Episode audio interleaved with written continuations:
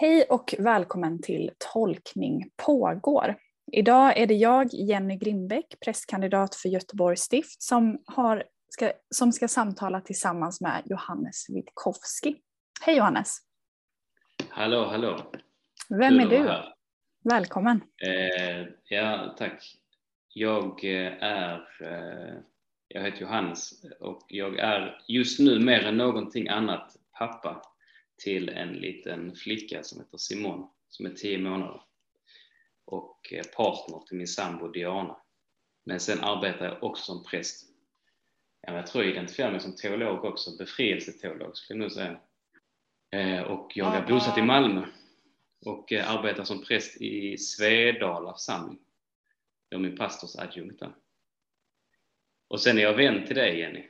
Ja, vi har bland annat varit i samma gudstjänstgrupp på Svenska kyrkans utbildningsinstitut. Eh, och i våras så arbetade vi kring den här veckans text och den här veckans tema, Rik inför Gud 17 söndagen efter trefaldighet. Och vi jobbade inom ett projekt som heter Skapelsetid eller Season of Creation, som är ett internationellt ekumeniskt initiativ med rötter i de ortodoxa kyrkorna. Och skapelsetid inleds 1 september och pågår fram till 4 oktober. Och under den här perioden så präglas gudstjänst och andaktslivet av skapelsen och vårt ansvar för den. Jag tänker att vi kommer ha lite den ingången kanske i det här samtalet. Skapelsen och vårt ansvar.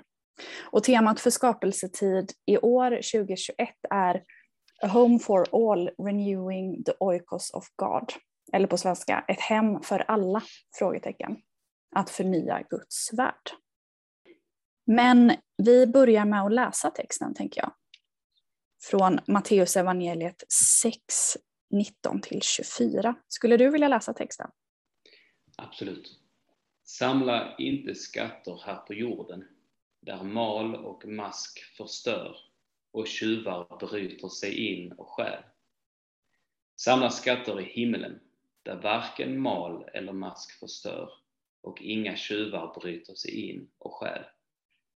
Ty där din skatt är, där kommer också ditt hjärta att vara. Kroppens lampa är ögat. Om ditt öga är ogrumlat får hela din kropp ljus. Men om ditt öga är fördärvat blir det mörkt i hela din kropp. Om nu ljuset inom dig är mörker, hur djupt blir då inte mörkret? Ingen kan tjäna två herrar. Antingen kommer han att hata den ene och älska den andra, eller att hålla fast vid den ene och inte bry sig om den andra. Ni kan inte tjäna både Gud och mamma. Ja, det är tufft. Det är tufft, det är hårt. Och det är en rätt uppdelad text. Ja.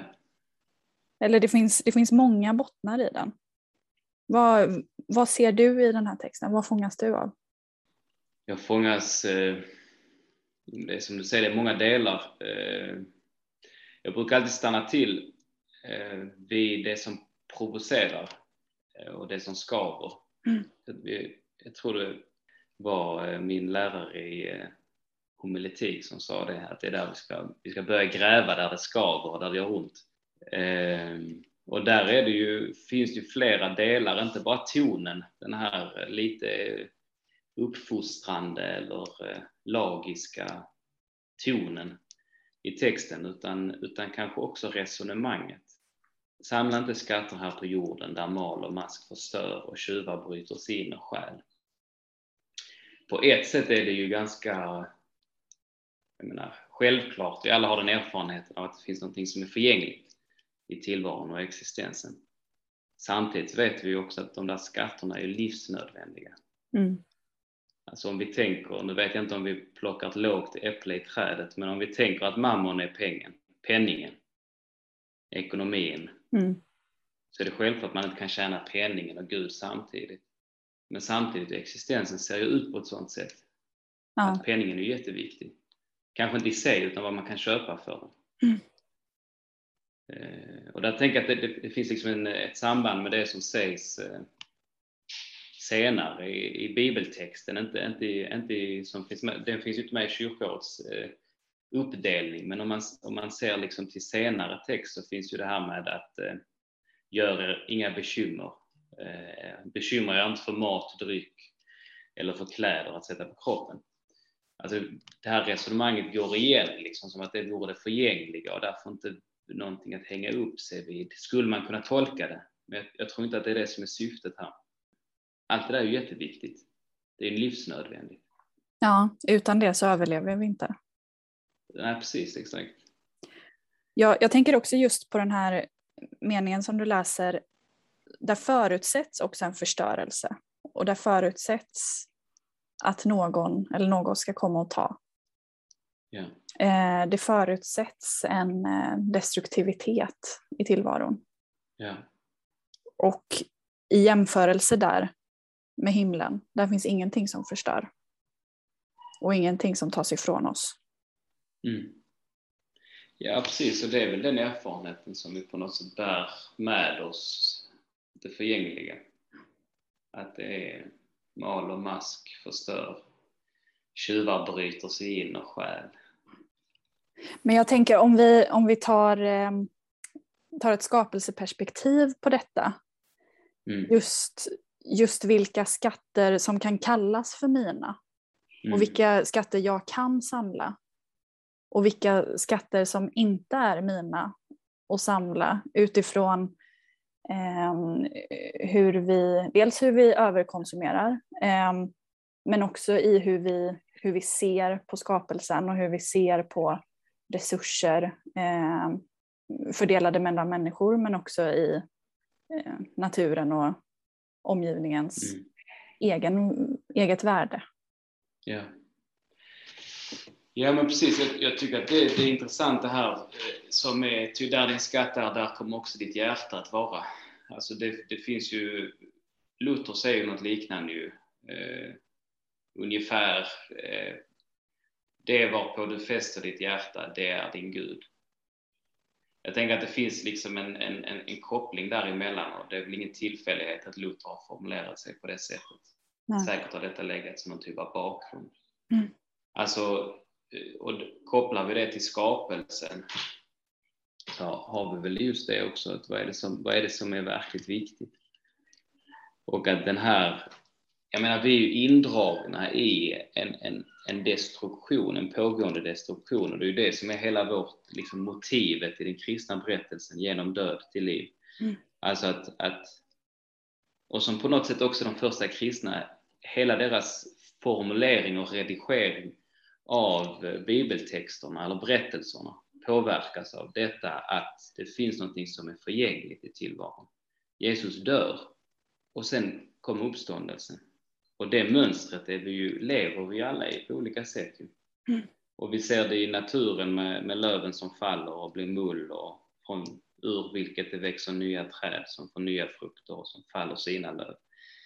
Och vårt eget liv är ju på det sättet också. Det som är intressant tycker jag eh, med oss människor det är ju att vi hela tiden förnekar det. Mm. Alltså vi, orkar, vi står inte ut med att det är på det sättet. Nej. Och vad gör vi då för att, för att hantera den här förgängligheten? Jo, men det är just att säkra vår existens. Och att samla. Säkra den. Och då är det kanske detta med skatter. Att vi hela tiden försöker garantera genom att hålla fast vid pen, pengar, prylar, Mm. hus, investera i fastigheter. Mm. Samtidigt Kan- som vi vet att det är förgängligt. Kan, kan det vara en, upp, en uppmaning det här till att, eh, till att våga möta förgängligheten? Ja, Att våga möta, att både våga möta förgängligheten och det tillfälliga och det som tas ifrån oss. Och att bakom det våga se något annat. Att våga se Mm. de nya löven som kommer på träden ja men absolut. åren Det är efter. fint. Det är en fin tanke. Och att Ja, våga men se precis. vårt eget potential i förgängligheten också. Efter fallet. Jo men precis, jag tänker att hela det här sista, hela, hela kapitel 6, eller i alla fall här från, 19 och fra, från vers 19 och framåt, är ju på något sätt eh, att Jesus fokuserar liksom den mest grundläggande konflikten i människan. Alltså, vi har vissa grundläggande behov. Nu går jag tillbaks till det här med mat och dryck och kläder. Alltså det är ju inte, det är, ingen människa, ingen person som har träffat en fattig människa som svälter skulle säga att mat inte har någon betydelse. Och ingen människa som har träffat en, en person som lever, lever på socialbidrag och som måste vända på varenda krona skulle säga att penningen inte är viktig. Eh, eller att vi inte måste samla skatter på jorden. Det är självklart att vi måste göra det för att överleva. Men det är kanske just därför för att vi har de här grundläggande behoven. Att det är också de behoven som, som, som lättast eh, förstör oss som människor. Alltså att det är de som gör att vi blir småsinta, det är de som gör att vi eh, blir på olika sätt ondskefulla. Det är grundbehoven som på olika sätt korrumperar oss. Och det är ju lite, jag tänker lite på det, här, det du säger med att, eh, alltså att inte våga stå ut med förgängligheten och därför säkra det egna livet. Det är ju den, det är ju den, det är den absolut mest grundläggande alienationen som finns. Går det att koppla till vaccin, vaccinfördelning nu till exempel för att få en tydlig bild av det över jorden? Ja, det, det är bra du det är bra att konkretisera Jenny, annars, annars hamnar jag i de här abstraktionerna. Ja, men absolut. Absolut, ja men verkligen.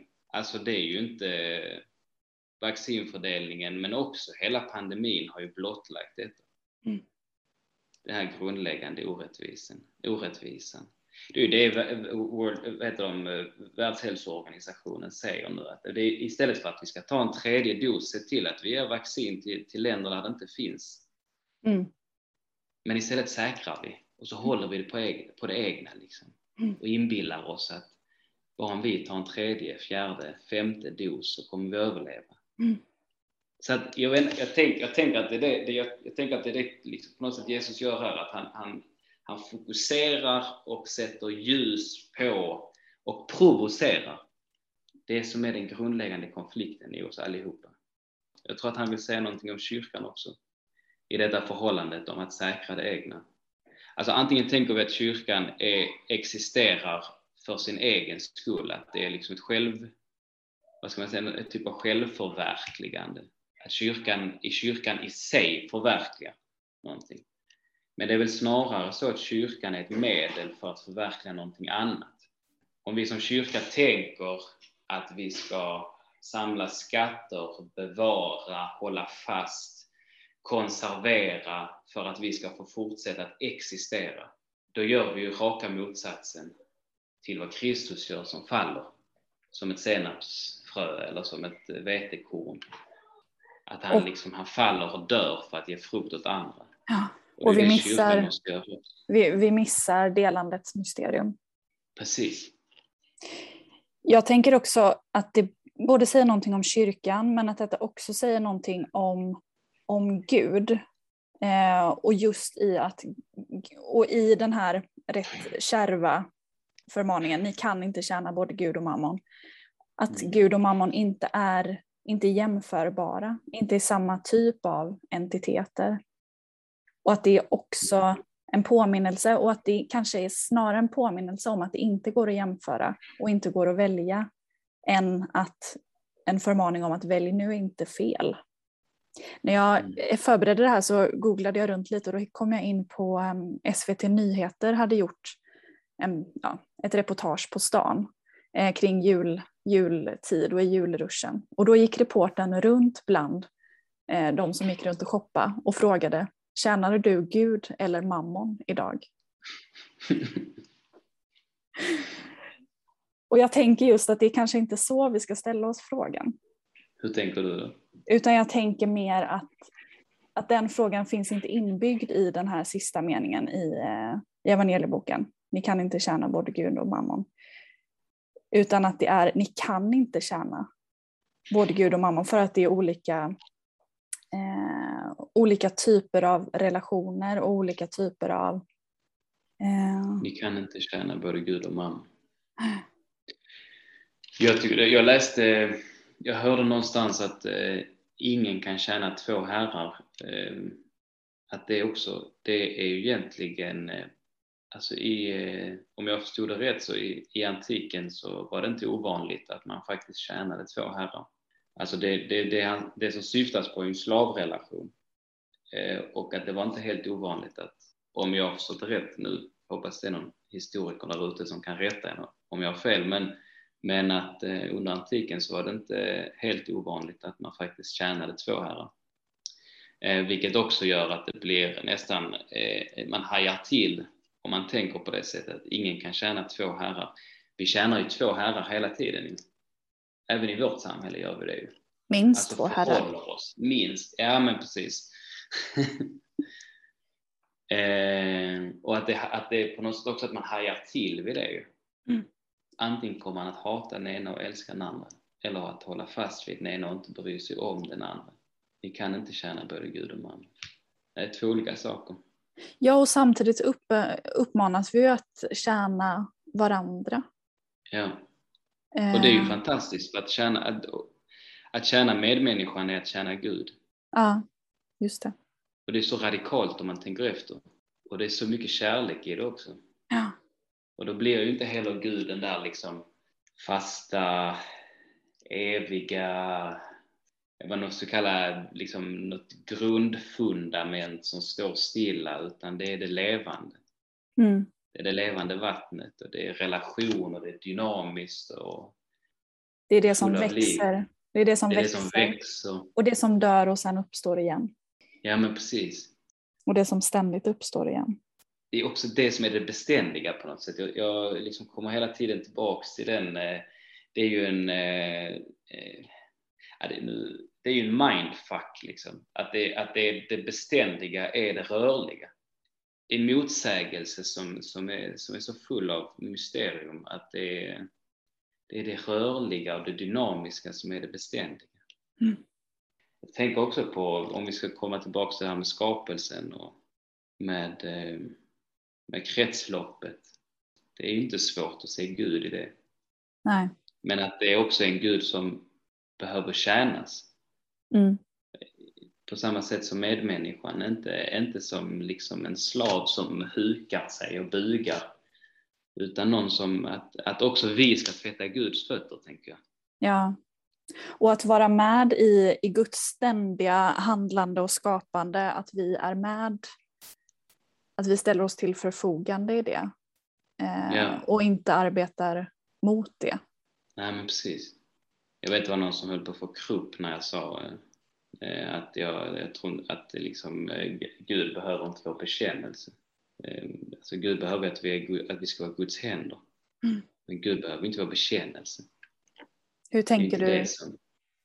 Nej, men tänker på det här med skapelsen, alltså att vi liksom är, vi inte jag tänker inte att Gud behöver att vi, att vi liksom bekänner Gud i, i trosbekännelser och, och att vi på något sätt liksom eh, bekräftar inför Gud att eh, jag, jag, jag, jag finns här.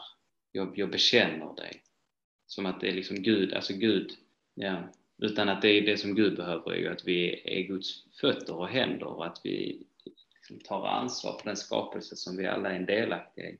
Och kanske Guds, Guds ögon, för det står ju en del om ögat här i den här texten också. Just det. Eh, och att ha en, ett ogrumlat öga. Just det. Betyder det? Nej, vad betyder det? Jag tänker att det, det är som att ljuset kommer utifrån i den här passagen. Det är som den andra passagen i den här eh, perikopen här. Om nu ljuset inom dig är mörker, hur djupt blir då inte mörkret? Det är som att vi bär på ett mörker inom oss och det är ett ljus utifrån som ska komma och kunna mm. lysa in. Och den ogrumlade linsen eller blicken kan ta in. Mm. Eh, och jag funderar på just det här som grumlar. Hur blir vi av med det? Hur får vi en ogrumlad blick? Ett ogrumlat öga? Ja, det är svårt. Jag tänker att det möjligtvis handlar om en övning i just blicken. Eh, en övning i, eller en strävan efter blicken på mig själv eller blicken på medmänniskan, men också blicken på Gud. Mm. Eh, är blicken riktad uppåt mot himlen eller i ögonhöjd med medmänniskan? I att se vad jag kan göra, hur jag kan tjäna. Där både gudsbild och människosyn, men också skapelse, skapelsesyn hänger ihop. Och det, det är en sån eh, feministteologisk klassiker, If God is male, then male is God. Och det tänker jag är viktigt att ha med sig, det var Mary Daly som skrev det. Och det tänker jag är viktigt att ha med in i, i hur vi ser på skapelsen också. I att har vi, har vi en gudsbild som är statisk eh, och som ett statiskt, statiskt grundfundament som du pratade om innan, mm. då blir vår skapelsesyn också, eh, eller riskerar att bli en, en förståelse av skapelsen, att den är evig och ger oss allt vi behöver för alltid oavsett mm. vad vi gör. Men om den där dynamiska pågående rörelsen finns med, vetekornets rörelse, så kan vi ha en som, en som en ömhetsblick istället, både på mig själv, varandra, Gud och skapelsen. Och hur ska man öva det, tänker du? Kanske får vi en nyckel i texten här, att, att inte stödja eller att inte, ja, det kanske är så enkelt som att in, inte samla, inte hålla, fa, inte hålla för hårt fast i de förgängliga skatterna. Går det ihop med det när du problematiserade skatternas nödvändighet ändå? Ja, jag vet inte, jag tycker att jag, kroppens lampa ögat, om ditt öga är ogrumlat för hela din kropp ljus. Alltså jag tänker att det som är liksom, det som karaktäriserar oss som som varelser, eller vår existens, det är just att vi är i konflikt hela tiden. Vi har den här konflikten. Mm. Och, vår, och att existensen är mellan det förgängliga och mellan ett, ett, liv som är förgängligt och samtidigt med en önskan och en vilja att hela tiden säkra. Mm. Oavsett konsekvenserna. Och det blir ju på något sätt en, en absurt när det kommer till miljöförstöringen. Mm. Alltså att vi säkrar vårt liv genom att förstöra det som är förutsättningen för vårt liv. Mm. Eh, jag är inte övertygad om att ögat någonsin kan vara ogrumlat. Jag tror att det momentant kan vara så att vi får en klar blick och vi ser. Men, men, men jag tror att det lika snabbt igen så kommer det grumlas. Mm. För att det är på något sätt det som är att vara människa. Att mm. leva i den, i den spänningen eller balansen eller vad vi ska kalla det. Ja. Men jag tror att man kan öva upp det. Jag, jag menar, jag, jag är fostrad in i, jag, jag är uppväxt med, eh, med zen-meditation. Eh, och pappa, pappa har drivit ett zen-center under många år. Jag, jag, jag är fostrad in i att man ska öva den där blicken, det klara seendet på olika sätt. Men, men i det också med en uppfattning och insikt och erfarenhet av att det där ögat grumlas ganska snabbt igen. Och kanske är det nåd när, den, när det, det där bryter igenom och man, och man ser mm. medmänniskan och vi ser förbundenheten och vi ser oss själva och vi ser att vi är också komplicerade och att vi, liksom, att vi korrumperas. Mm att vi korrumperas lika snabbt som vi, som vi på något sätt välsignas och befrias. Mm. Ja men att vi i, i ögonblick inser att marken är helig. Ja, att vi i ögonblick Exakt.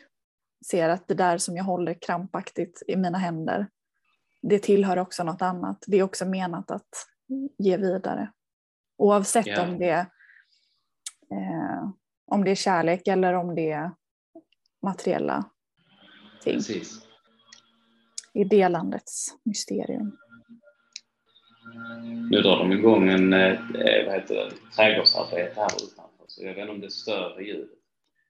Det som är, och jag tänker att det kanske nåden, alltså om jag skulle försöka hitta nåd i den här texten eh, och evangelium så är det väl det faktum att att ögat kan vara ogrumlat, att det öppnas upp för ett ogrumlat öga.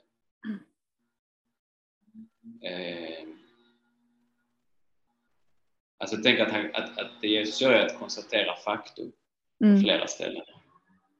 Kroppens lampa är ögat, ty där din skatt är, där kommer också ditt hjärta att vara. Ingen kan tjäna två herrar. Alltså han konstaterar ju en massa, en massa saker som, som förmodligen också var, var, var provokativt på den tiden. Ja. Eh, men som för oss idag kanske inte är jätteprovokativt för att vi har hört det nu i 2000 år. Eh, men, men, eh, men, men när jag läser det nu när vi pratar om det så, så just det här att, att ögat för ett ögonblick faktiskt kan vara ogrumlat vad man ser. Jag tänker att det, det på något sätt han sätter ord på någonting där som, som man kanske har erfarit själv. Eh, om det är så i mötet med en annan människa eller med att se sin dotter för första gången eller i ett dop, när man döper ett barn eller när man förälskar sig eller när man ser, eh, blir berörd av, eh, av skogen eller en fågel på våren eller eh, ja, allt detta. Eh, som, st som stunder, stunder av eh, helighet. Ja, eller klarhet skulle jag nog säga. Men ah. absolut, helighet. Upp, någon typ av uppvaknande. Mm. Ja, och, det här, och där det också blir tufft med, med, med den miljöförstöring som vi lever i och, det, och allt det innebär att behöva se och inte titta bort. Att inte vända bort blicken utan att faktiskt titta på det och se att detta, är, detta pågår just nu. Och där ögonblicket av klarhet kanske inte blir till förundran och tacksamhet Nej. alltid, utan också i, eh, i förtvivlan yeah. och rädsla. Men ungdomar idag lever ju verkligen med den blicken eh, ständigt, ständigt aktiv och ständigt ogrumlad. Mm. För jag tänker att grumligheten också påverkas av eh, våra strukturer, våra tidigare erfarenheter eh, i den tröga vanans enkelspårighet, eller vad man ska säga. Mm. Och där, där är den de ungas blick och så otroligt viktig. Ja, men precis. Och där finns det väl egentligen inget som hindrar en från att, att liksom le leka med texten och tänka på vad innebär ett ogrumlat öga. Alltså det, vi kan ju leka med tanken att ett ogrumlat öga är också ett öga som där, där, det, där man liksom reflekterar över den egna blicken och ser de begränsningar som den egna blicken har.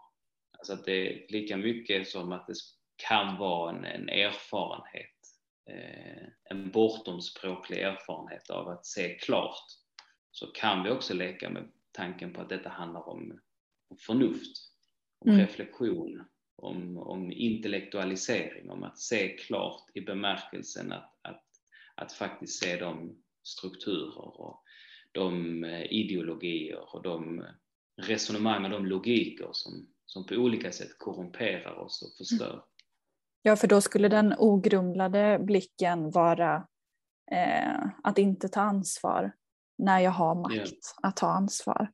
Eller att inte bry sig. Eller att säga att någon annan borde. Yeah. Eller liknande. Men precis.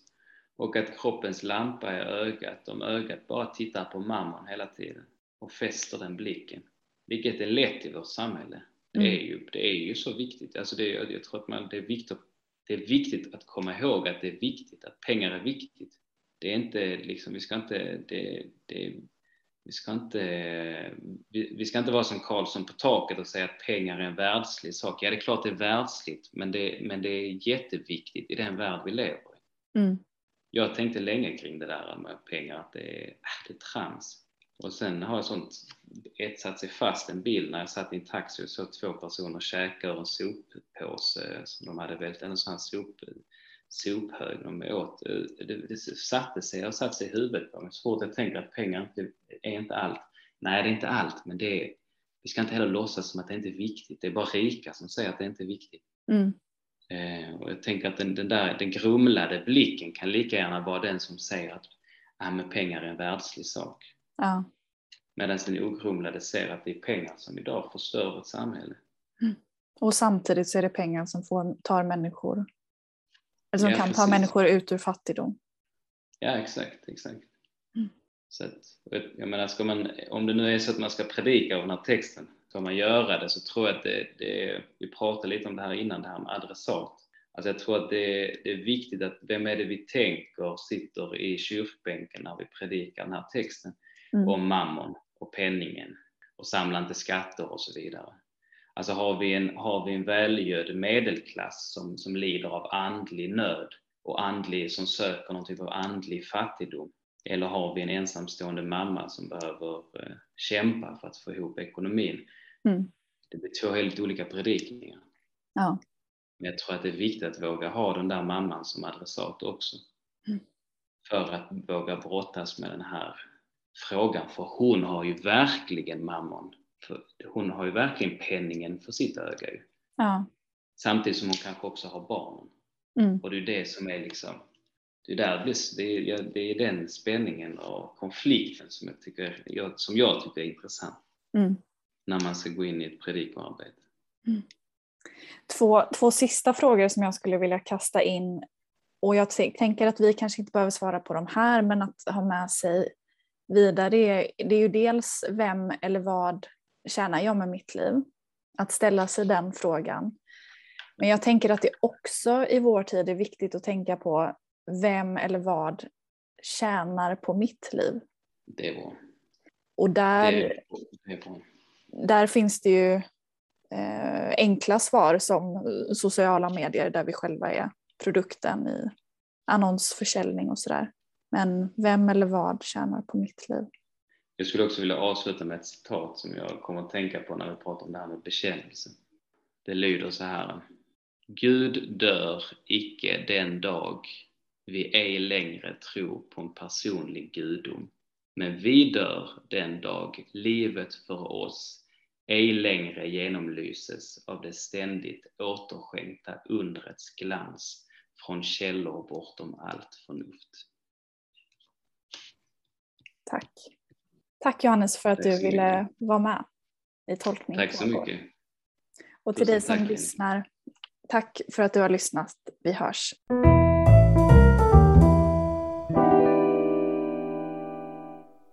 Du har lyssnat på Tolkning pågår, en teologipodd i samtalsform. För dig som vill fundera över livet och tron och för dig som vill få inspiration i predikoförberedelsen. Tack för att du har lyssnat. Och tack till alla er som gillar och delar våra avsnitt på Facebook och som på andra sätt berättar om den här podden för andra. Om du vill lyssna på fler avsnitt så finns vi där poddar finns och på vår hemsida som du hittar om du googlar Tolkning pågår. Och om du har tankar om podden så hör gärna av dig till oss på vår Facebook-sida. På återhörande.